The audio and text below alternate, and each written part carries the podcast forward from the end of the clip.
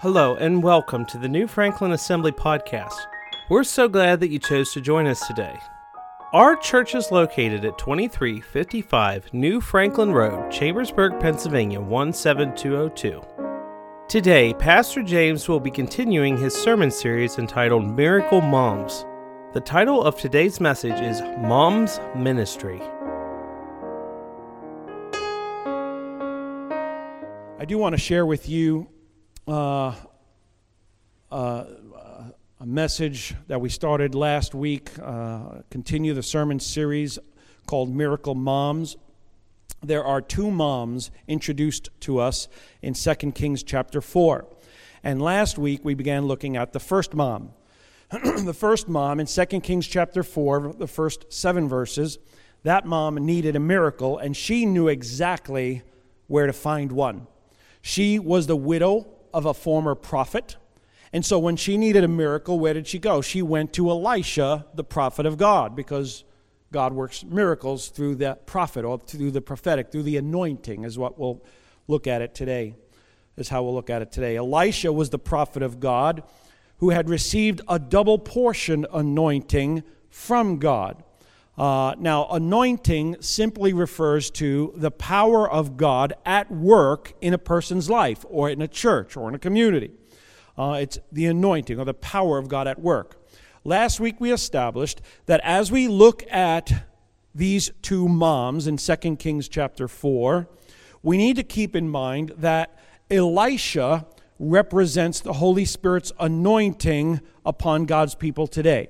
And so when we read about Elisha, we're, we're, we're likening him to today's church, the anointing of God at work in the church, at work in each and every one of us.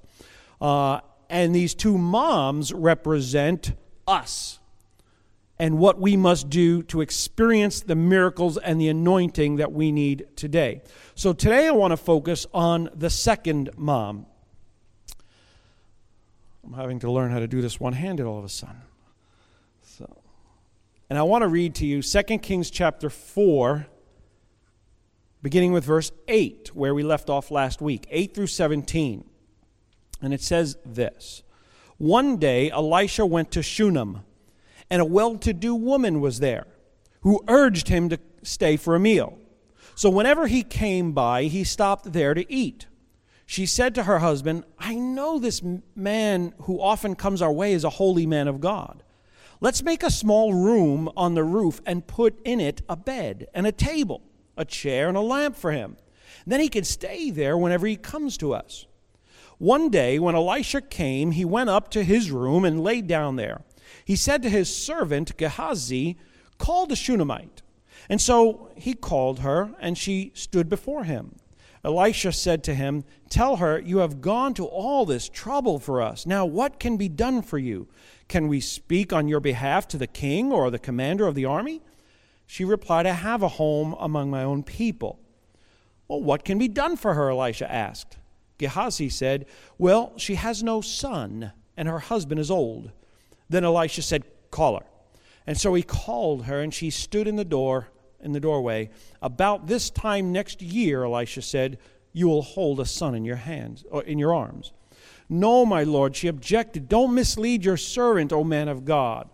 But the woman became pregnant, and the next year, about the same time, she gave birth to a son, just as Elisha had told her. So now, these stories, last week's story and this story this week, takes place rather early in Elisha's ministry. Uh, last week's mom, miracle mom that we looked at, knew Elisha, very familiar with Elisha and very familiar with the anointing of God because her late husband was a prophet of God. This week's miracle mom, the Shunammite woman, doesn't seem too familiar with Elisha or the prophetic, doesn't seem too familiar with his ministry or the anointing of God. And so it makes me wonder if this is what's going on in our country as well. I believe that this culture is very familiar with today's church.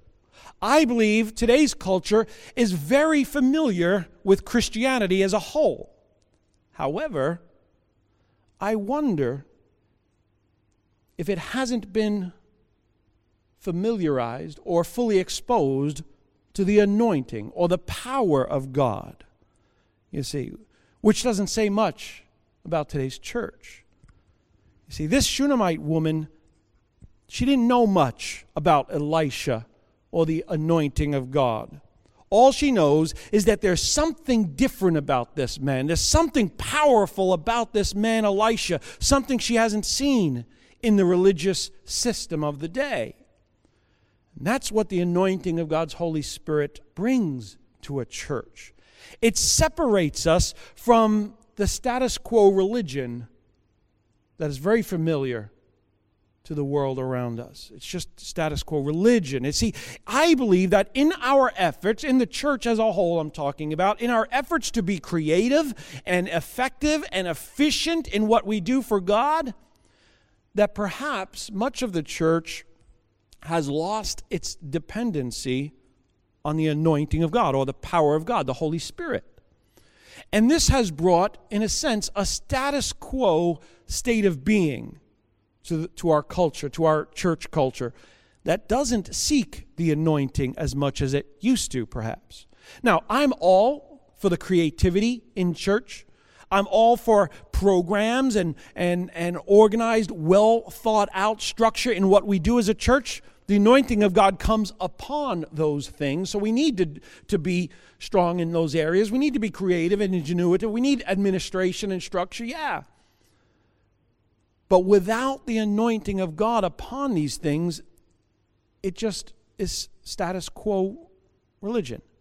So, status quo religion is not what the world needs right now. You see, God is not the God of the status quo. You've heard me say this several times, a bunch of times, really. As I read the scriptures and as I study the attributes of God, I am convinced that God is anything but status quo.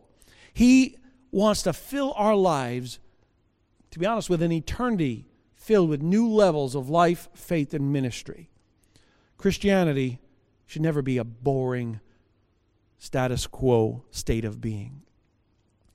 But for some reason, I believe the people of God too often find themselves stuck in this status quo state of being when it comes to the kingdom of God. I know because I find myself there from time to time, even still, and I got to shake myself out of it.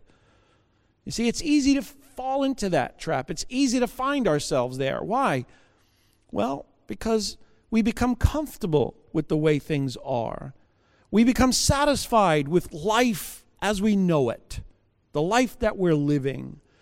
You see, we, we know what to expect within the status quo. There's no surprises when it comes to the status quo. We know how to function within the status quo. We know what we know, and we don't want to know what we don't know. We're past that stage in our life, and, and we just come kind of comfortable. The problem, though, with this kind of state of being, with this kind of life, is that though it once made a difference for the kingdom of God, it isn't anymore. Though it once reached a lost and dying world, it isn't anymore. The church today is in need of a fresh anointing. The church today is in need of a fresh outpouring of God's Holy Spirit so that people like this Shunammite woman will once again take notice and saying, yeah, there's something different about that church. There's something different about that person. I can't place my thumb on it, but it's different than what I see in most churches. It's different than what I see in most religions. That's what was going on with this Shunammite woman. And so, again, the title to this sermon series is Miracle Moms. We looked at one last week. Here's another one. The title to this message is Mom's Ministry. Mom's Ministry. I believe the church's ministry should be that should be like that of this miracle moms, the Shunammite woman, in that we need to pursue a fresh outpouring of God's Holy Spirit in our lives and in our churches and in our community. This woman didn't settle for status quo religion. It didn't satisfy her, but instead she pursued a continual flow of God's Holy Spirit. We'll see that as we read on in the scriptures. And this should be the ministry of the church today to pursue a continual flow of God's power for our community. So now let's get back to the story. In verse 9, we read, it says this This woman, she said to her husband, I know that this man who often comes our way is a holy man of God. In other words, what was she saying? In other words, there's something different about this man. Again, the difference that she sees in Elisha, the difference between what she sees in Elisha and what she sees in the religious system of the day is the anointing of God. Elisha was given a double portion anointing from his predecessor, Elijah. Again, the anointing of God was evident throughout Elisha's life. It was evident in the words he spoke. It was evident in the miracles he performed. It was evident in the manner in which he carried himself in every aspect of his life. It wasn't that this woman heard him preach. He may have. She may have. She didn't go to a church service. Well, maybe she, ha- she may have. You see? But she saw that before. You see, it was on the. A lot of preachers are on the television these days. What was different about this man? You see, it was every aspect, how he spoke, how he carried himself. There was something different. It came out in his demeanor which leads me to have to evaluate my own life and ask myself the question Do people see a difference in me?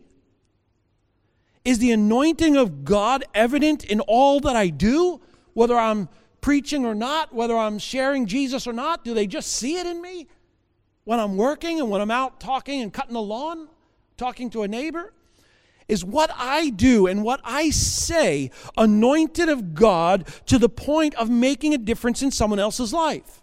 Are you making a difference in someone else's life today? That's the anointing.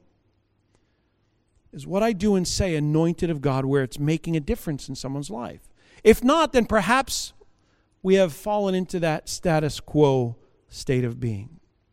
It is the anointing of God that attracted this woman to Elisha and it's the anointing of God that will attract lost souls to the Lord through you. It's the anointing of God that will attract hurting lives to this church and that will bring true seekers to the saving knowledge of Jesus Christ. It is the anointing of God that heals the sick and sets the captive free, that changes lives and restores the brokenhearted. And the list goes on and on and on. The Shunammite woman saw something different in Elisha, and this was what she wanted more of in her life. So let's take a close look now and see what it is about this Shunammite woman that allowed the anointing of God to flow into her life. Let's learn how we can then destroy the staleness of the status quo in our lives and bring about a continual flow of the Holy Spirit's power into our, our lives and into this church. Point number one the ministry of today's church should be to urge the anointing to come. Should be to urge the anointing to come. 2 Kings chapter 4 verse 8. It said this, one day Elisha went to Shunem, and a well-to-do woman was there who urged him to stay for a meal. Now, the first thing again that we notice about this woman is a deep desire for the anointing to come into her life. It was a deep desire. Verse 8 says that she urged him to come over. I believe that's more than a simple invitation, you see. Please RSVP, you're invited to this. No, that's not urging, you see. When I picture a Shunammite woman, this Shunammite woman urging Elisha to come in her home, I can't help but think of an Italian mom's home. I grew up in Italian. And, and, it's not just unique to Italians. I know some of you here are probably the same way. But I grew up in an Italian home. So I know I could never visit my Aunt Anna, my Aunt Terry, my Aunt Annie, all my aunts, uncle. I could never visit them without staying and having a meal with them. They always had something. You see, they would urge, they would just, hey, it was an insisting that you stay. You see. My wife is like that. You come over, she's going to cook a meal, she's going to prepare, she's going to. Come and fellowship, talk, tell me what's going on. See, it was an insisting that caused Elisha to go with this woman to her home. It was a request made out of a determination. Perhaps Elisha saw the same determination in her that he himself once had, that actually put him in a position to receive his double portion anointing. If you know the story, if you go back and read it a few chapters earlier, again, Elisha followed the prophet Elijah. And so Elijah was the prophet of God, anointed of God, and his time was coming near, and they knew that God, God was going to take him away. He, he never saw one of those strange miracles. He never saw death. God just kind of scooped him up and talk, took him to heaven. That's what happened with Elijah. And they knew Elijah and Elisha, they knew this was going to happen. So Elijah goes from city to city. He goes on his goodbye tour, in a sense. And every time he goes to a new city, he, he goes to his servant Elisha. He says, Listen, stay here. God has called me to this city. And Elisha says, No, as surely as you live, as surely as the Lord lives and you live, I'll not leave you. Okay, come, come with me. Goes to the next city. And then Elijah says, Listen, why don't you stay here? There's no need for you to come to the next city. Elisha says, No. And find, I mean, it was just a determination to stay with Elijah, to see God scoop him up.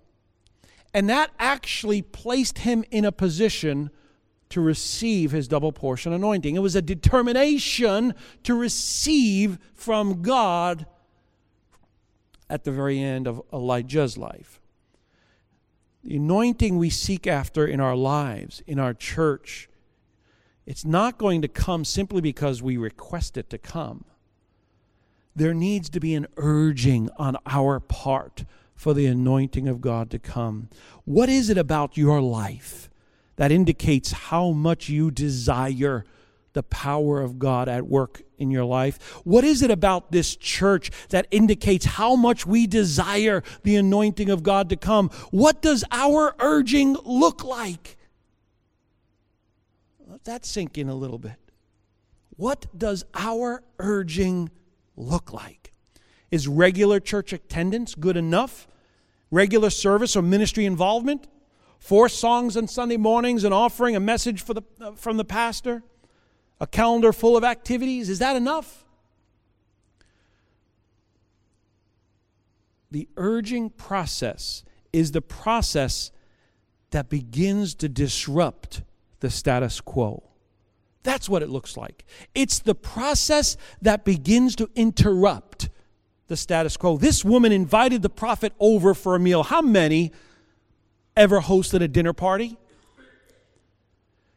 Do you, do you set the table the same way that you always set the table? Do you cook the same way you always cook? See? Does the house look the same way that it always looks? It's an interruption of the status quo. This is what it looks like in the church as well. The church that urges the Holy Spirit to come will shake things up a bit. The church that urges the Holy Spirit to come will try new things, will add things to its schedule, will begin to change the way things have been done. I believe we have embraced the urging process here at our church. The urging process is the sign that we are not satisfied with the way things are, that we need more of God.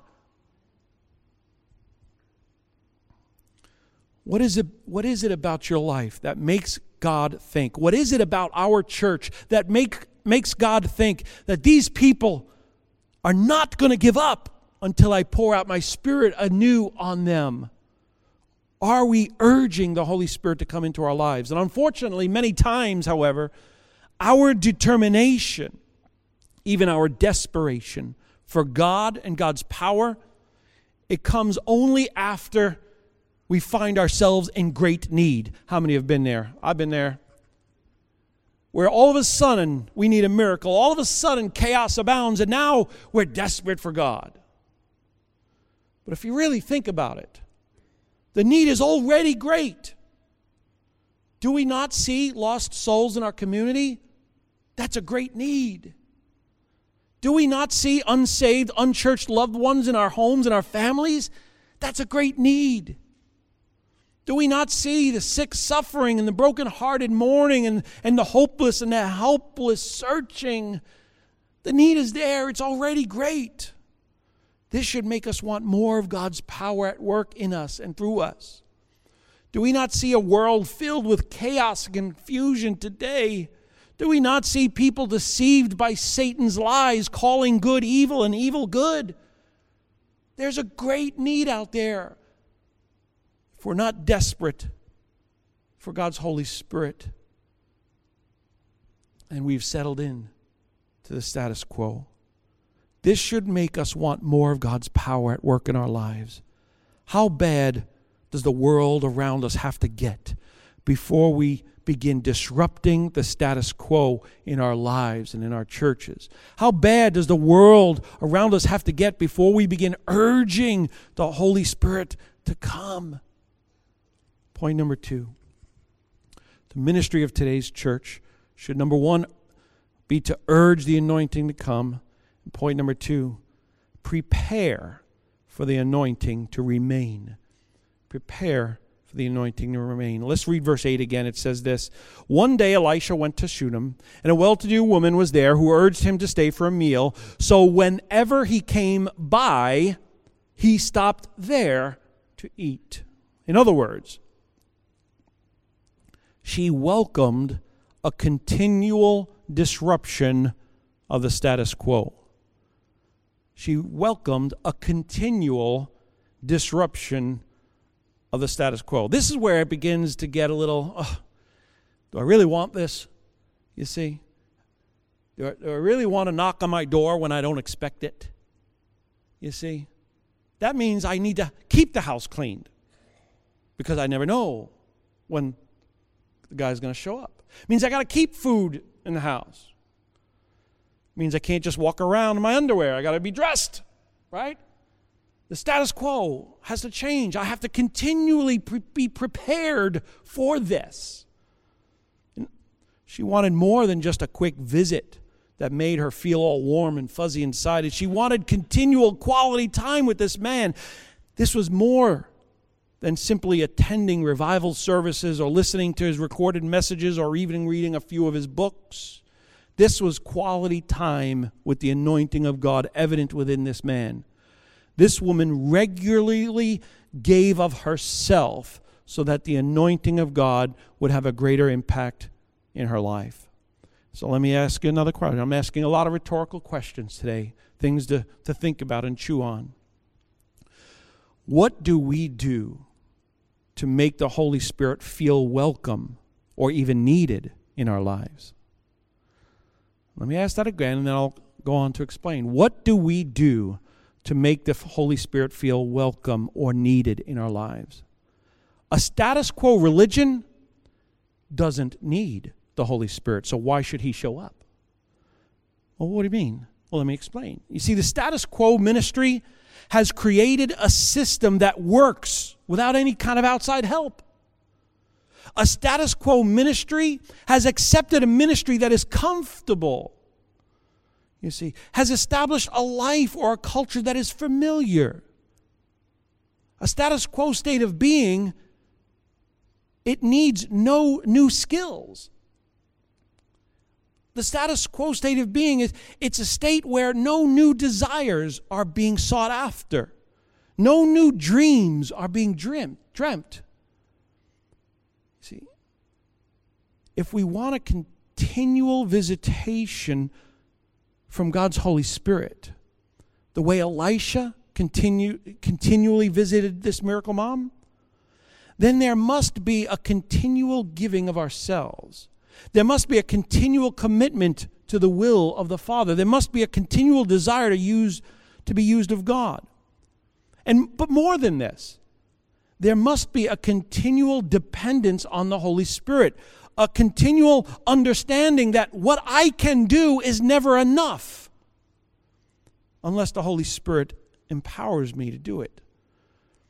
It must be a continual stretching and a learning when it comes to what I do for God. have you ever been in a position where if God doesn't work, it's all going to fall apart? If God doesn't intervene, it's all going to fall apart? You see?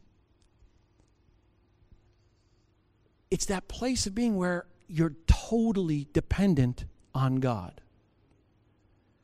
You've gone past your skill levels, your understanding, your wisdom, your experience. That's where we need to be as a church, where we're doing things that will fall and fail unless God is in it. Because that's where God has called us to be. That's where God has called us to do. If what I'm doing for God has become so second nature to the point where I can just do it probably within my sleep, well, that's a clear cut sign that the status quo has settled in. We prepare for the Holy Spirit to remain in our lives by putting Him in a position to have to work in our lives. God will always call us to do more than we can accomplish in and of ourselves. That's the kind of ministry that is continually experiencing the Holy Spirit's anointing. That's the kind of ministry that is continually disrupting the status quo. That's the kind of life that is continually reaching new levels of faith and ministry. Point number three the ministry of today's church should be to urge the anointing to come, point number one to prepare for the anointing to remain and to sacrifice for the anointing to reside. The sacrifice for the anointing. What do I mean? Well, let's look at it. What's the difference between the Holy Spirit remaining and the Holy Spirit residing? Well, well, when I refer to the Holy Spirit remaining, I'm referring basically to the occasional visitation where God shows up in a special way.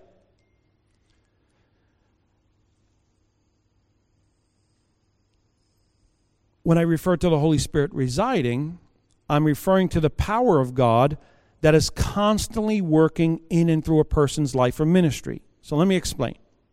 Let's read 2 Kings 4, verses 9 and 10, and then we'll see a little closer. She said to her husband, I know that this man who often comes our way is a holy man of God. Let's make a small room on the roof, put in it a bed and a table, a chair, and a lamp for him, and then he can stay there whenever he comes in. Comes to us. So there are two things that we need to realize when it comes to a residing anointing. So now, what again, what's the difference? Well, uh, uh, what's the difference between a, a, a, a um, uh, the Holy Spirit remaining and residing? I lost my word. Remaining or residing. Remaining is basically a visitation.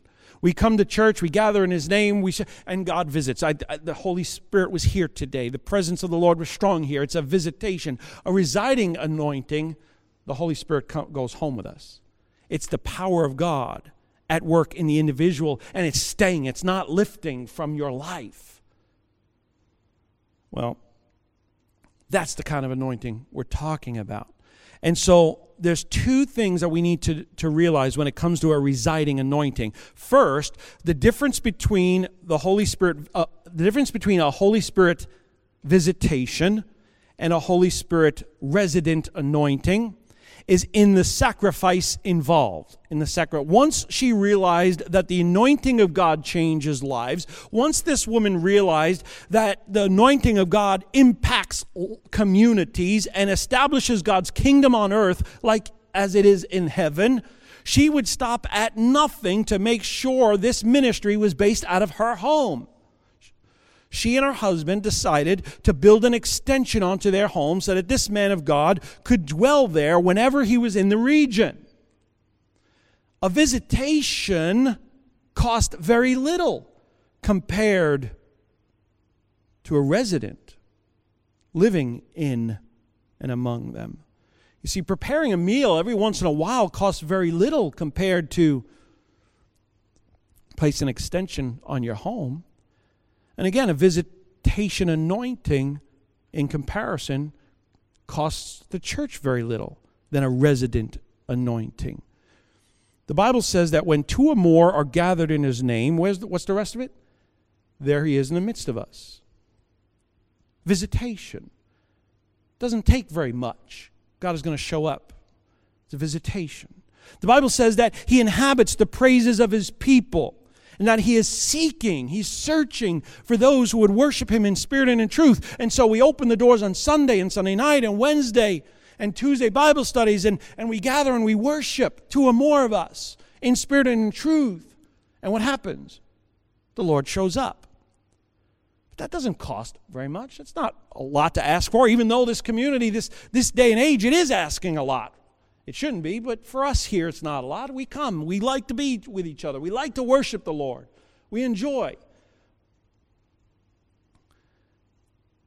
But to have the Holy Spirit stay indefinitely in our lives, powerfully, where He's working in us, in us and through us, this couple, this, this married couple built a room, an extension onto their house. They furnished the room. They gave him the key to the house, probably. They had inconvenienced themselves in every aspect of their lives, financially and socially, as a married couple, having them live in the house. It's easy to pray for revival, and we all do it. But we need to ask ourselves where is the sacrifice behind our request? Are we simply just asking for a revival, or is there action behind the request? I believe we as a church have always been a church of sacrifice. We know what it is. But I also believe that God is asking us to come into a new season of sacrifice. I mentioned in this year's New Year's messages back in January and February how I believe the Lord is asking us to come into a season of sowing. And that was the topic of my sermon series in January and February. God is bringing us into a season of sowing. For many years, we have reaped the benefits of those who have sowed seeds into this life, into this ministry, and into our lives. They have sacrificed years ago, and we've been able to reap the benefit. We still benefit the, the we still are reaping the benefits of their sacrifice. But it's time to begin sowing again.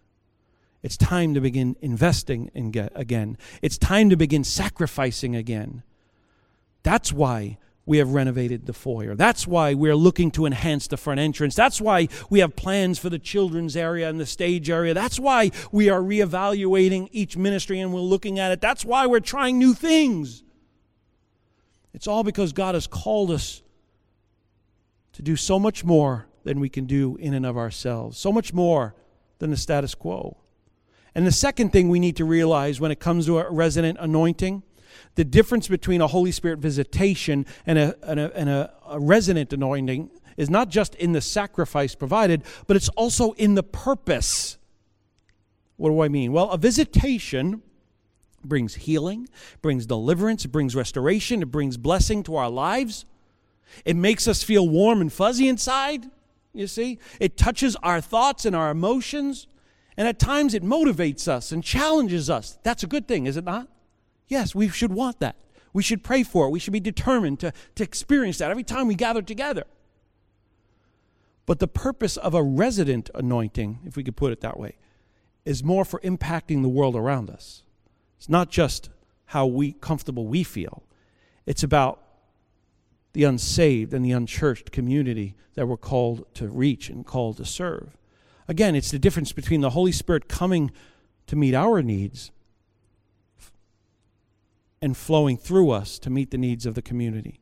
What is it that we are willing to sacrifice in order for the Holy Spirit to take up residence in our life so that the world around us would be impacted, so the community will be impacted?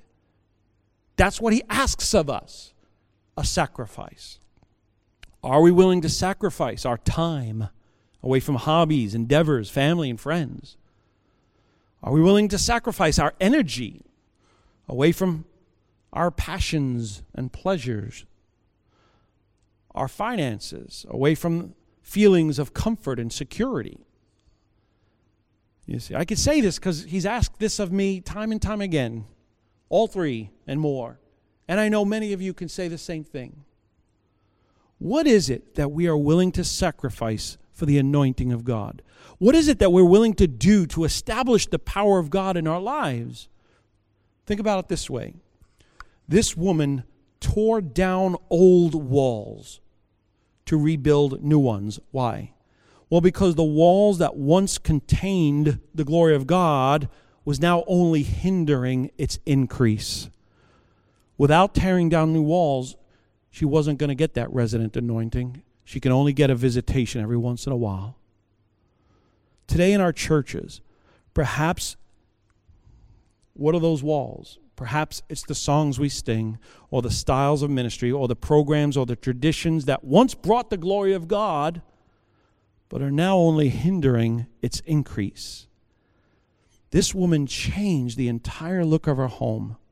She was willing to do this because the status quo may have kept her comfortable, being a well to do woman, as she was, but it didn't do anything to bless the community around her. When today's church realizes the difference between a Holy Spirit visitation and a Holy Spirit's resident anointing, then we are well on our way to experiencing a continual flow, outpouring of God's Holy Spirit in our lives. And in closing, I'll say this. In well, in closing, I want to remind us of the words of Jesus. Let's put it that way. Some of Jesus' last words on this earth before ascending into heaven, they're recorded in Mark's chapter 16 and Acts chapter 1. I want to read that to you. In Mark chapter 16, verses 15 through 18, Jesus says this He said to them, Go into all the world and preach the good news to all creation. Whoever believes and is baptized will be saved, but whoever does not believe will be condemned. And these signs shall accompany all who believe. In my name they will drive out demons. They will speak in new tongues. They will pick up their they will pick up snakes with their hands, and when they drink deadly poison, it will not hurt them at all. They will place their hands on sick people, and they will get well. And then in Acts 1 8, again, before he ascends into heaven, Jesus says this But you will receive power when the Holy Spirit comes on you. That's the anointing we're talking about. And you will be my witnesses in Jerusalem and in all Judea and Samaria and to the ends of the earth. This is our calling. We are called to bring the power of God to the unsaved and the unchurched community. This uh, is our first top priority as children of God, as a church. Let's let the reality of that calling captivate us and keep us pursuing more of Him, the way this Shunammite woman pursued the anointing in Elisha. And listen, I read Acts 1 8 for a reason. Acts 1 8 is not just about the Holy Spirit being made available to us. It is. We thank the Lord for the power of the Holy Spirit, the baptism of the Holy Spirit that comes upon us but it's about who we are called to reach under the power of the Holy Spirit. It says, You'll be my witnesses in Jerusalem, Judea, and Samaria, and to the ends of the world. There is a pattern there. Jerusalem was their home. Judea was the uh, out, outer region, and Samaria was the outer region after that, and then to the ends of the world. We are very missionary minded here as a church. And I'm very grateful for that. That's a testimony. Great, great, great testimony. We support many missionaries, and rightly so. But we need to be just as missions minded when it comes to our community. We are the missionaries to our neighborhoods. This church is a missions organization to our Jerusalem, New Franklin. we need to reach our Jerusalem. And the better we are at reaching our Jerusalem, the further out we'll be able to reach around this world, the more we'll be able to reach around this world. Our first mission is our community, but we cannot fulfill our God given mission without a fresh anointing of God's Holy Spirit. And so, our mission, our ministry, therefore, must be to urge the anointing to come, to prepare for the anointing to remain, and to sacrifice for the anointing to reside. That'll bring us to new levels of life, faith, and ministry, and we'll experience great things in God That's what He's called us to, and we're beginning to see it happen in our midst. But we need to keep on, keep it on, as they say. So let's pray. Lord, we thank you for this miracle mom that we read about in 2 Kings chapter 4 and the example that she set, Lord Jesus, for you, for, for us, and for the church here. Lord God, we ask that you help us evaluate ourselves, God. Help us to see what our urging looks like, how we need to sacrifice time, perhaps, energy, resources, how we need to prepare for a mighty outpouring of your Spirit. We thank you for your Holy Spirit's anointing upon us. We thank you that you have given us that power, God. And I pray now that your Holy Spirit would, would begin to to increase in our lives, fall fresh on us. May we enlarge our tents, Lord, so that we can contain more of your glory, more of your spirit, so that we can accomplish more of your will, your, that we can see more souls saved and lives touched and the sick healed and the captive set free. Lord, we thank you. We thank you that you do show up in our lives, that you are active in our lives. But Lord, we want more, not for selfish reasons. We want more because we see a chaotic world. We see lost sinners. We see people who are blinded by the enemy Lord, we see the hurting and the hopeless and the helpless. We want more of you because we can't do it. We can't reach them without more of you. We thank you for it. We thank you for it, Lord. Lord, we pray this in your name. Amen. Hello, everyone. This is Pastor James. I hope you enjoyed today's message. My prayer is that you would always experience all that God has for you. New Franklin Assembly exists to advance God's kingdom, to encourage God's people, and to serve our community. If you're in the Chambersburg area, we would love to have you join us for a live service. For more information, please visit our website at www.newfranklinag.org. Thank you. God bless.